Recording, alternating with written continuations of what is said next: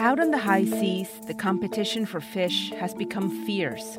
Large fleets stretching out hundreds of miles survey the oceans to meet the global demand for seafood. We've seen it happen with tuna, but now another species is in the crosshairs squid.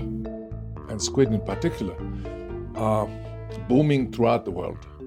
And that's uh, can be seen as a good thing, but actually this is a response to the decline of fish globally. Yes, squid. That chewy meat that's breaded, fried, and doused in marinara sauce to make calamari. It's increasingly becoming a hot commodity.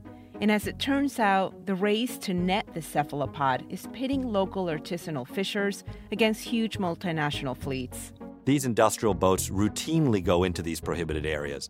And also, as the fish populations decline off the coast, these local artisanal fishermen have to go further and further offshore, staying longer at sea, which also increases their risk. The, the fishing capacity of these local communities just doesn't compare to the fishing capacity of these industrial boats. I'm Ruxandra Guidi, and this is The Catch, a special six part series by Foreign Policy in partnership with the Walton Family Foundation. With each episode, we'll follow the squid starting off the coast of Peru through to processing plants and eventually to your plate.